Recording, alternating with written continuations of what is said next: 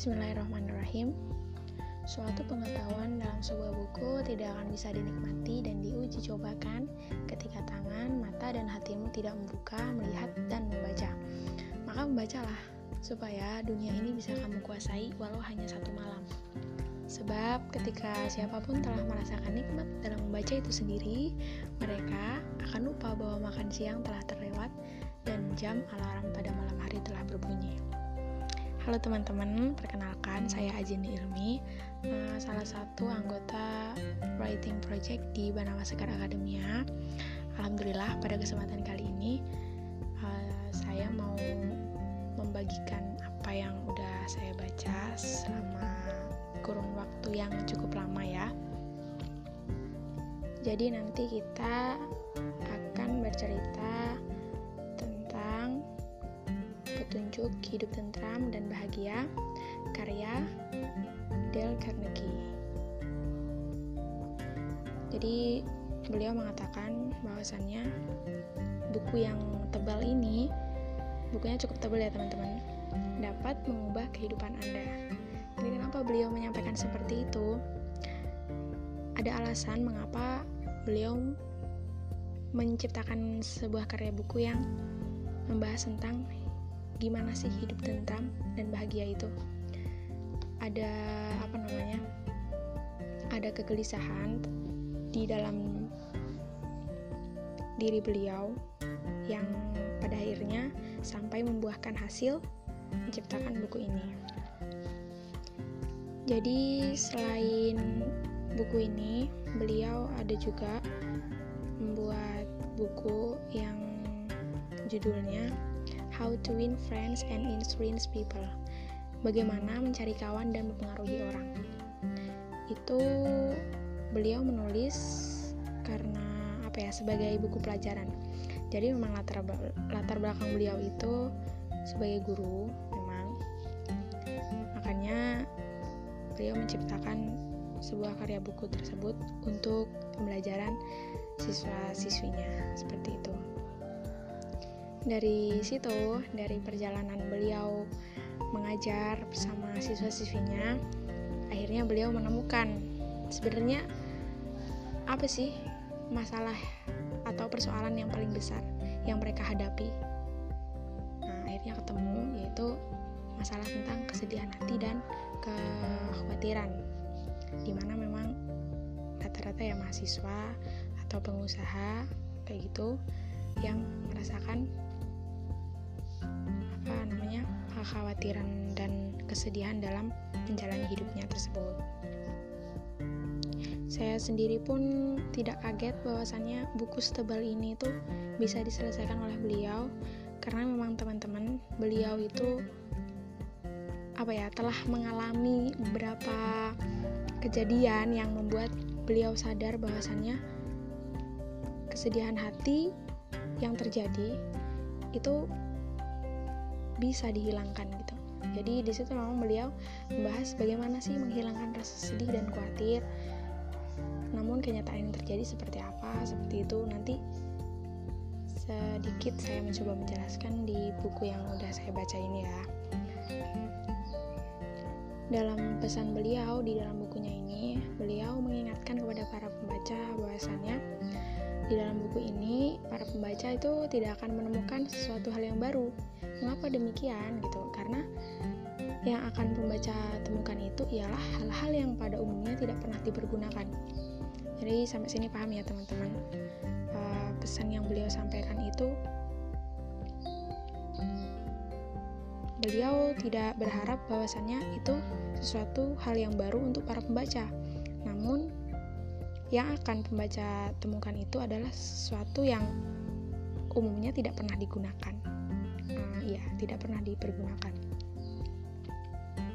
Dan pesan terakhir beliau, jangan sampai buku ini tuh hanya sekedar kalian ketahui aja isinya gitu. Jadi beliau juga ingin buku ini sampai kepada orang-orang yang juga kalian ingin mereka tahu gitu. Makanya beliau berpesan seperti itu. Biasanya ketika kamu membaca jangan sampai kamu cuma membaca isinya aja. Tolong sampaikan kepada yang lain bahwasanya ini memang perlu gitu loh memang perlu kalian baca. Tadi saya udah sampaikan di apa di pembukaan bahwasanya pengetahuan di dalam buku itu kan nggak bisa kita nikmati atau diuji cobakan ketika kita sendiri nggak terjun ke dalam buku tersebut kayak gitu. Perlu ada perjuangan untuk apa yang meluangkan waktu kita membaca supaya kita tahu apa sih buku ini yang mau disampaikan kayak gitu oke masuk ke dalam bab jadi ini di bab pertama ini membahas tentang kenyataan kenyataan fundamental yang harus diketahui tentang kesedihan hati itu sendiri. Jadi teman-teman ada bagian-bagiannya ya. Bagiannya itu ada 10. Jadi ada bagian pertama, bagian kedua, bagian ketiga seperti itu sampai ke 10 dan yang bagian pertama sampai yang bagian 9 itu ulasan-ulasan yang akan beliau sampaikan dalam buku itu dia menyangkut semua tentang kehidupan tentram dan petunjuk atas kebahagiaan kehidupan manusia. Terus yang bagian ke-10 itu tentang ini apa? Orang-orang yang beliau tulis kisahnya di buku tersebut. Jadi uh, kalau di buku-buku yang biasanya itu kan kayak contoh aja ya Mary and John kayak gitu. Jadi kayak pemalsuan nama istilahnya seperti itu. Kalau di bukunya beliau ini beliau benar-benar real menceritakan kisah-kisah orang-orang yang cukup rumit kehidupannya gitu bahwa sejatinya uh, ketika seseorang itu mengalami kerumitan dalam dirinya uh, dan apa keyakinan yang mereka pun merasa ragu untuk bagaimana sih menjalani hidupku ketika aku sendiri tidak memiliki keyakinan kayak gitu. Bukunya lebih membahas ke pembahasan seperti itu ya.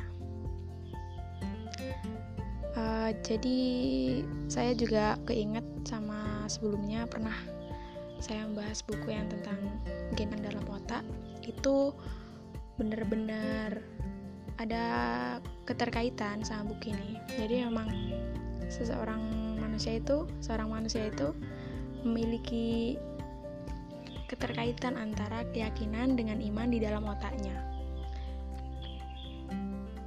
ketika iman sendiri itu lemah dia tidak akan bisa menemukan kejernihan di dalam otaknya gitu jadi memang pada dasarnya tubuh kita itu saling keterkaitan. Oke, lanjut. Uh, jadi, apa sih hal-hal yang harus diketahui tentang kesedihan? Kalau di dalam bukunya beliau ini ada di bagian pertama, kalau nggak salah, itu membahas tentang hiduplah dalam jangka waktu terbatas jangka waktu terbatas ini bagaimana maksudnya gitu jadi diceritain bahwasannya di situ ada seorang pemuda yang pemuda itu sedang kayak membaca gitu ya membaca serangkaian kata-kata yang memiliki jumlah nggak banyak cuman 21 suku kata. Di mana memang kata tersebut mengubah pemuda tersebut untuk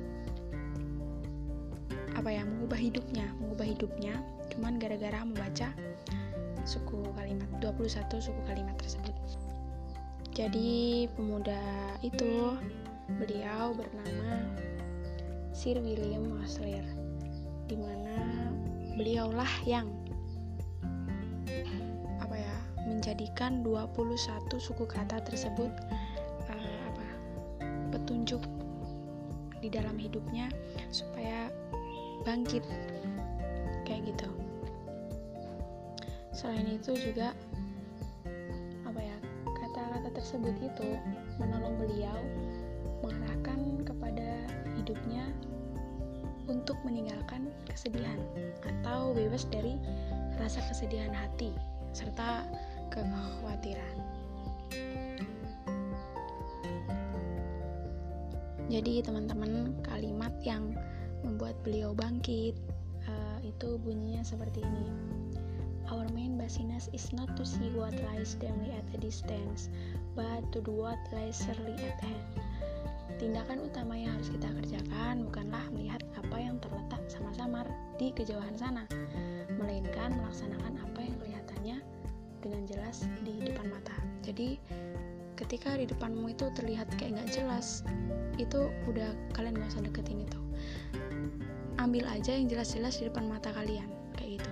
Nah, sebelumnya memang beliau ini adalah uh, profesor di Oxford, um, di Universitas Oxford. Beliau itu sebagai Regis Professor of Medicine kesehatan kali ya kesehatan di Oxford jadi diceritakan di bukunya itu pas malam hari beliau sedang mengajar mahasiswi mahasiswanya di universitas tersebut dan mengatakan kepada mereka bahwasannya saya ini loh kerja di sini itu tidak hanya mengandalkan kecerdasan saya gitu loh. Bahkan saya di sini sudah mencapai profesor kayak gitu kasarannya kan.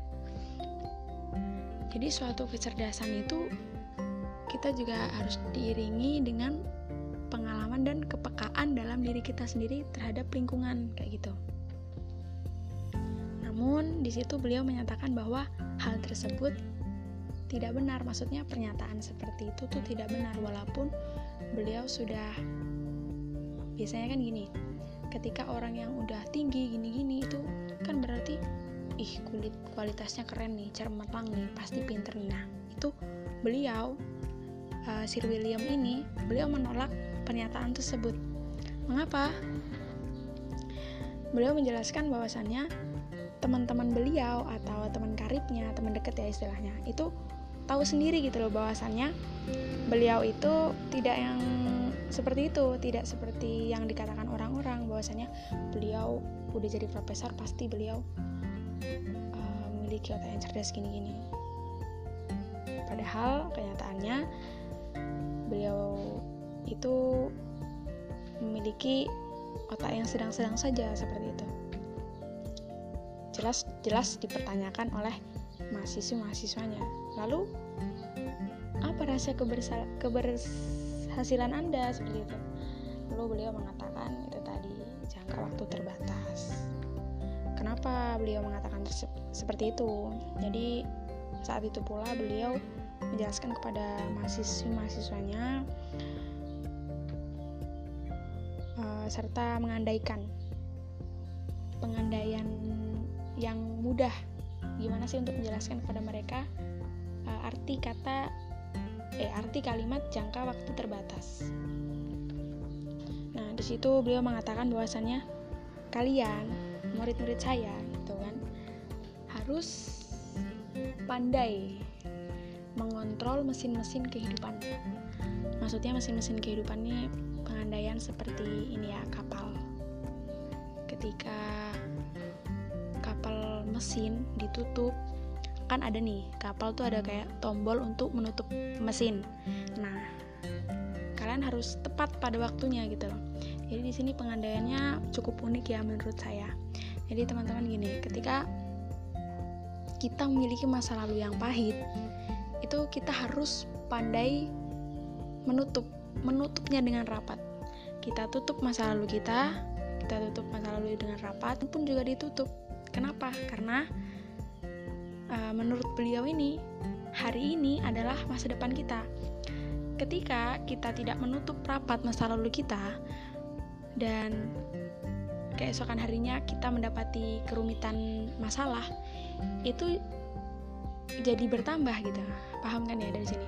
Jadi bertambah. Jadi ketika kita tidak menutup masa lalu di belakang kita itu semakin kita berjalan ke depan itu akan semakin banyak akan menumpuk masalah kita. Di sini titik poinnya. Kenapa jangka waktu terbatas ini beliau sampaikan kepada mahasiswa-mahasiswanya? Agar itu tadi. Sebenarnya sesimpel itu pemikiran beliau cuman ini tadi nggak semua orang sadar. Ketika orang udah sadar oh iya ya gitu. Itu ya udah enak aja gitu memang kadang nggak nggak semudah itu untuk apa ya menutup rapat masa lalu. Maksudnya di sini tuh nggak bener-bener menutup rapat atau dilupakan tidak. Jadi kita bisa lah menjadikan pelajaran. Dan nggak usah diungkit-ungkit lagi. Kita buka lembaran baru menutup depan belakang dan fokus pada hari ini gitu loh. Untuk hari besok itu urusan besok seperti itu. Tapi hari ini kita lakukan untuk menjadi baik agar besok kita bisa melakukan hal yang lebih baik lagi gitu. Karena yang urusan kemarin kita udah selesai kita udah mencoba menjadi lebih baik gitu. Loh uh, bisa dipahami ya sampai penjelasan yang jangka waktu terbatas ini. Uh, lalu selanjutnya teman-teman kita membahas tentang bersyukur nggak terlepas ya dari ketika manusia akan menjalani hidup yang tentram bahagia gitu. Bersyukur itu selalu ada gitu. Maksudnya kata syukur atas yang telah kita nikmati sekarang itu harus selalu ada gitu loh. Ini ada kalimat ya yang menurutku ketika aku baca ini tuh uh, ya sedikit mengusik lah maksudnya menarik.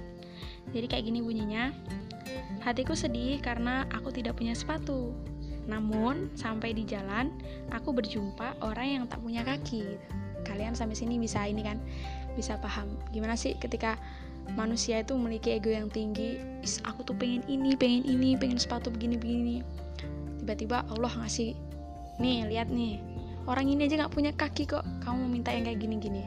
Sebenarnya nggak apa-apa maksudnya memang di situ Allah kadang tuh memberikan apa mengajak kita ke dalam kegelapan. Maksudnya kamu tuh dikasih rumit yang bener-bener rumit. Kamu sendiri kayak yang sampai ya Allah aku harus gimana? gitu. Tapi pada saat kita apa sampai pada suatu cahaya gitu kan di situ Allah melepaskan kita. Kayak kasarannya gini teman-teman ayo sekarang aku udah ngajak kamu kan? Udah tak kasih susah kayak gini-gini. Terserah kamu sekarang memilih jalan yang seperti apa gitu. Jalan seperti apa yang pengen kamu pilih pokoknya terserah kamu kayak gitu. Jadi tetap Allah memberi apa ya memberikan kesempatan kepada kita untuk milih. Karena memang semua itu garis tangan yang manusia pilih itu ya tentang manusia itu sendiri gitu loh untukmu sendiri gitu. Uh, sambil membahas jauh ke depan ya. Kira-kira memang banyak sekali sih yang manusia itu tidak kalau udah tua nih nggak terlepas dari yang namanya sakit syaraf. Jadi kenapa sih kok kayak gitu? Ya maksudnya emang ketika orang yang udah menemukan apa suatu kesuksesan itu ujung-ujungnya memang mereka mencari kedamaian, kedamaian hidup, ketentraman hidup gitu yang tidak terusik apa pun gitu loh. Hmm, kayak kalau di Amerika itu satu dari 20 orang Amerika itu pasti masuk rumah sakit. Maksudnya mereka mentalnya tuh seperti terganggu dan tidak ditemukan gitu loh. Ini apa sih sebabnya kok sampai bisa kayak gini? Namun uh, telah ditelusuri karena telusuri banyak hal maksudnya itu mereka menemukan bahwasannya gangguan salah satu gangguan terbesar kenapa mereka mentalnya bisa kayak gitu tuh adalah kesedihan. Jadi memang awkward banget maksudnya kesedihan ini tuh nggak bisa ditolak oleh manusia. Ya pastilah ya pasti. Dan nggak sedikit dong maksudnya penyakit kayak gitu tuh bener-bener apa mempengaruhi jiwa-jiwa manusia yang hidup.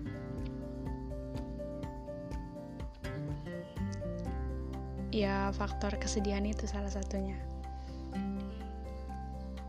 Makanya ya eh, nggak uh, heran gitu loh jika hampir 10% dari keadaan hidup manusia itu beres. Namun 10% dari itu kurang beres. Kenapa gitu? Karena memang pada dasarnya kita itu harus fokus pada 90% hidup yang beres itu tadi ketika kita udah mempunyai 90% hidup yang beres tapi fokus otak kita ini kepada 10% yang tidak beres itu benar-benar akan mengganggu otak kita usus kita dan semua yang ada di dalam jiwa Itulah sebabnya kenapa ada kata think and thank. Berpikirlah dan bersyukurlah. Itu benar-benar perlu ya, perlu dikaji lebih dalam. Uh, kepada ya manusia-manusia itu yang benar-benar harus tahu bahwasannya hidup tuh nggak melulu yang nyari kayak gitu. Jadi kita perlu lah namanya bersyukur menyelipkan di sela-sela kehidupan tentang gimana sih berpikir untuk bersyukur itu sendiri. Sebenarnya bersyukur itu tidak sesulit itu gitu loh. Uh, contoh kecil aja. Kita bersyukur banget. Hmm, saya wes saya sangat bersyukur saya bisa mencuci piring dan melihat buih-buih sabun atas pencucian piring itu sendiri itu udah sangat bersyukur sekali ya. Kalau nggak kita lihat langit terus begitu indahnya gitu loh awan berkumpul burung-burung terbang itu udah kita sangat bersyukur karena kita sudah bisa bernafas menikmati hidup gitu loh. Sebenarnya sesimpel itu cuman kan memang tidak semua bisa menyadari itu gitu tadi kan seharusnya ketika kita tidak bisa bersyukur itu maksudnya kita adalah rasa malu terhadap diri sendiri kan? Uh, untuk mensyukuri sesuatu yang kecil seperti itu aja kita lupa gitu makanya seharusnya adalah rasa malu. Kenapa sih orang-orang kok jarang banget? Maksudnya kenapa mereka tidak sebersyukur itu? Biasanya memang mereka tuh udah dibutakan ya udah dibutakan ke apa namanya dibutakan sehingga oh dibutakan oleh kejenuhan dia sendiri gitu loh saking jenuhnya akhirnya mereka lupa bahwa di sekelilingnya tuh begitu indah kayak gitu. Jadi coba mulai sekarang uh, ketika ingin mulai menghilangkan kesedihan itu dan memulai hidup bahagia. Cobalah hitung kekayaan atau anugerah yang dimiliki yang selama ini dimiliki. Dan jangan pernah sekali-kali memperhatikan apa yang belum Anda miliki kayak gitu. Cari dan temukan diri kalian sendiri berbuatlah sewajarnya dan kalian harus selalu ingat bahwa di dunia ini gak ada satu orang pun yang persis sama kalian karena apa? Allah itu udah memberikan jatahnya masing-masing gitu loh. Tinggal bagaimana kamu berjalan di jalanmu dengan benar dan yakin bahwa semua ini akan Allah bantu. Ketika kita merasakan jatuh yang sejatuh-jatuhnya jangan sampai kita stres maksudnya kita malah melakukan ke hal-hal yang negatif. Justru ketika kita seperti itu kita tuh sedang berperang gitu loh dalam diri kita sendiri kenegatifan dan kepositifan dalam diri kita sendiri itu. Keyakinan dalam dirimu yang mendorong harus positif selalu ingat Allah yakin gitu. Insya Allah bisa apa ya menemukan bahwa ini loh hidupnya sesungguhnya gitu. Ini sebelum aku apa selesaiin ada satu cerita yang menurutku ini menarik banget untuk kalian ketahui juga. Jadi ini ceritanya tentang ibu sama anak. Jadi teman-teman ibu ini tuh suaminya uh, kerjanya nggak ini nggak kerja kantoran gitu. Jadi memang penghasilan keluarganya itu terbilang cukup ya. Cuman uh, alhamdulillahnya mereka apa ya masih bisa makan karena uh, ibunya kan kerja kayak di restoran gitu dan punya anak satu. Nah ketika itu uh, si ibu ini si perempuan ini kayak udah menyerah atas hidup ya kasarannya. Karena memang hutangnya hutang yang ditanggung itu memang benar-benar banyak dan beliau nggak berpikiran gimana caranya supaya hutang ini cepat lunas gitu loh. Karena memang dia tak beliau nih udah bener-bener apa ya sedih banget rasanya sedih banget karena ya hidup saya kok seperti ini kayak gitu. Jadi akhirnya di saat itu beliau bersama anaknya masih kecil bersama anaknya mengajak sang putra ini uh, anaknya putra ya cowok masuk ke dalam kamar dan beliau si ibu ini menutup semua ventilasi kamar ventilasi kamar. Pokoknya semuanya ditutup rapet. Habis itu beliau menyalakan ini gas.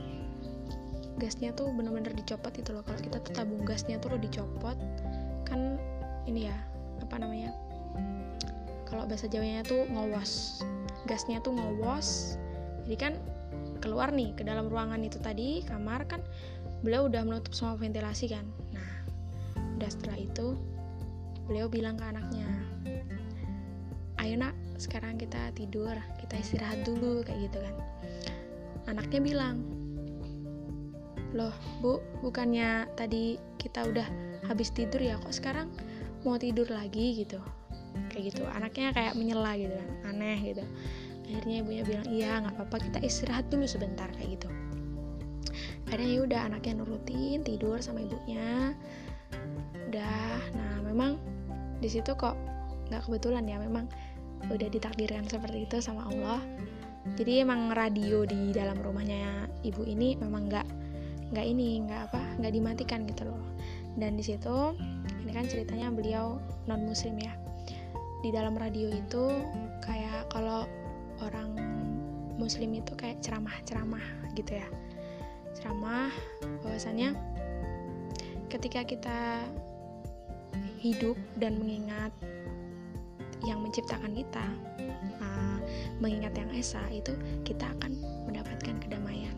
Apa pun kesulitan ketika kita mengingat Allah itu kita akan mendapatkannya gitu loh. Kita akan mendapatkan jalan supaya yang kita alami ini bisa selesai kayak gitu.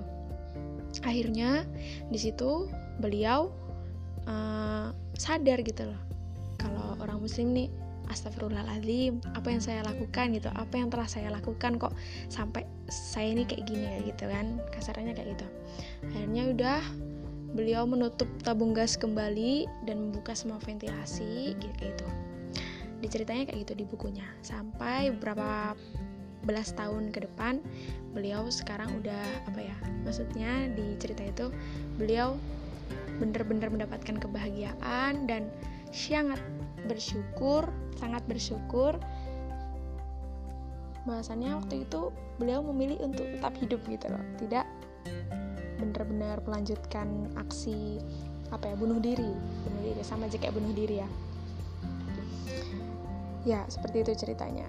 Jadi kalian teman-teman makasih banyak udah dengerin podcast saya yang banyak kurangnya. Semoga apa yang saya sampaikan ini nih uh, bisa bermanfaat buat kalian dan lain kali kalian bisa cari bukunya ya. Bukunya tebel tebel banget sekitar uh, 500 sekian halaman.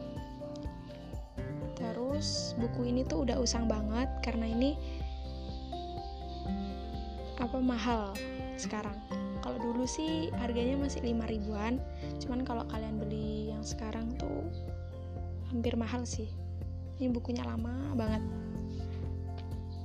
Uh, penerbitnya Gramedia Jakarta. Biasanya kalau buku-buku Gramedia bagus.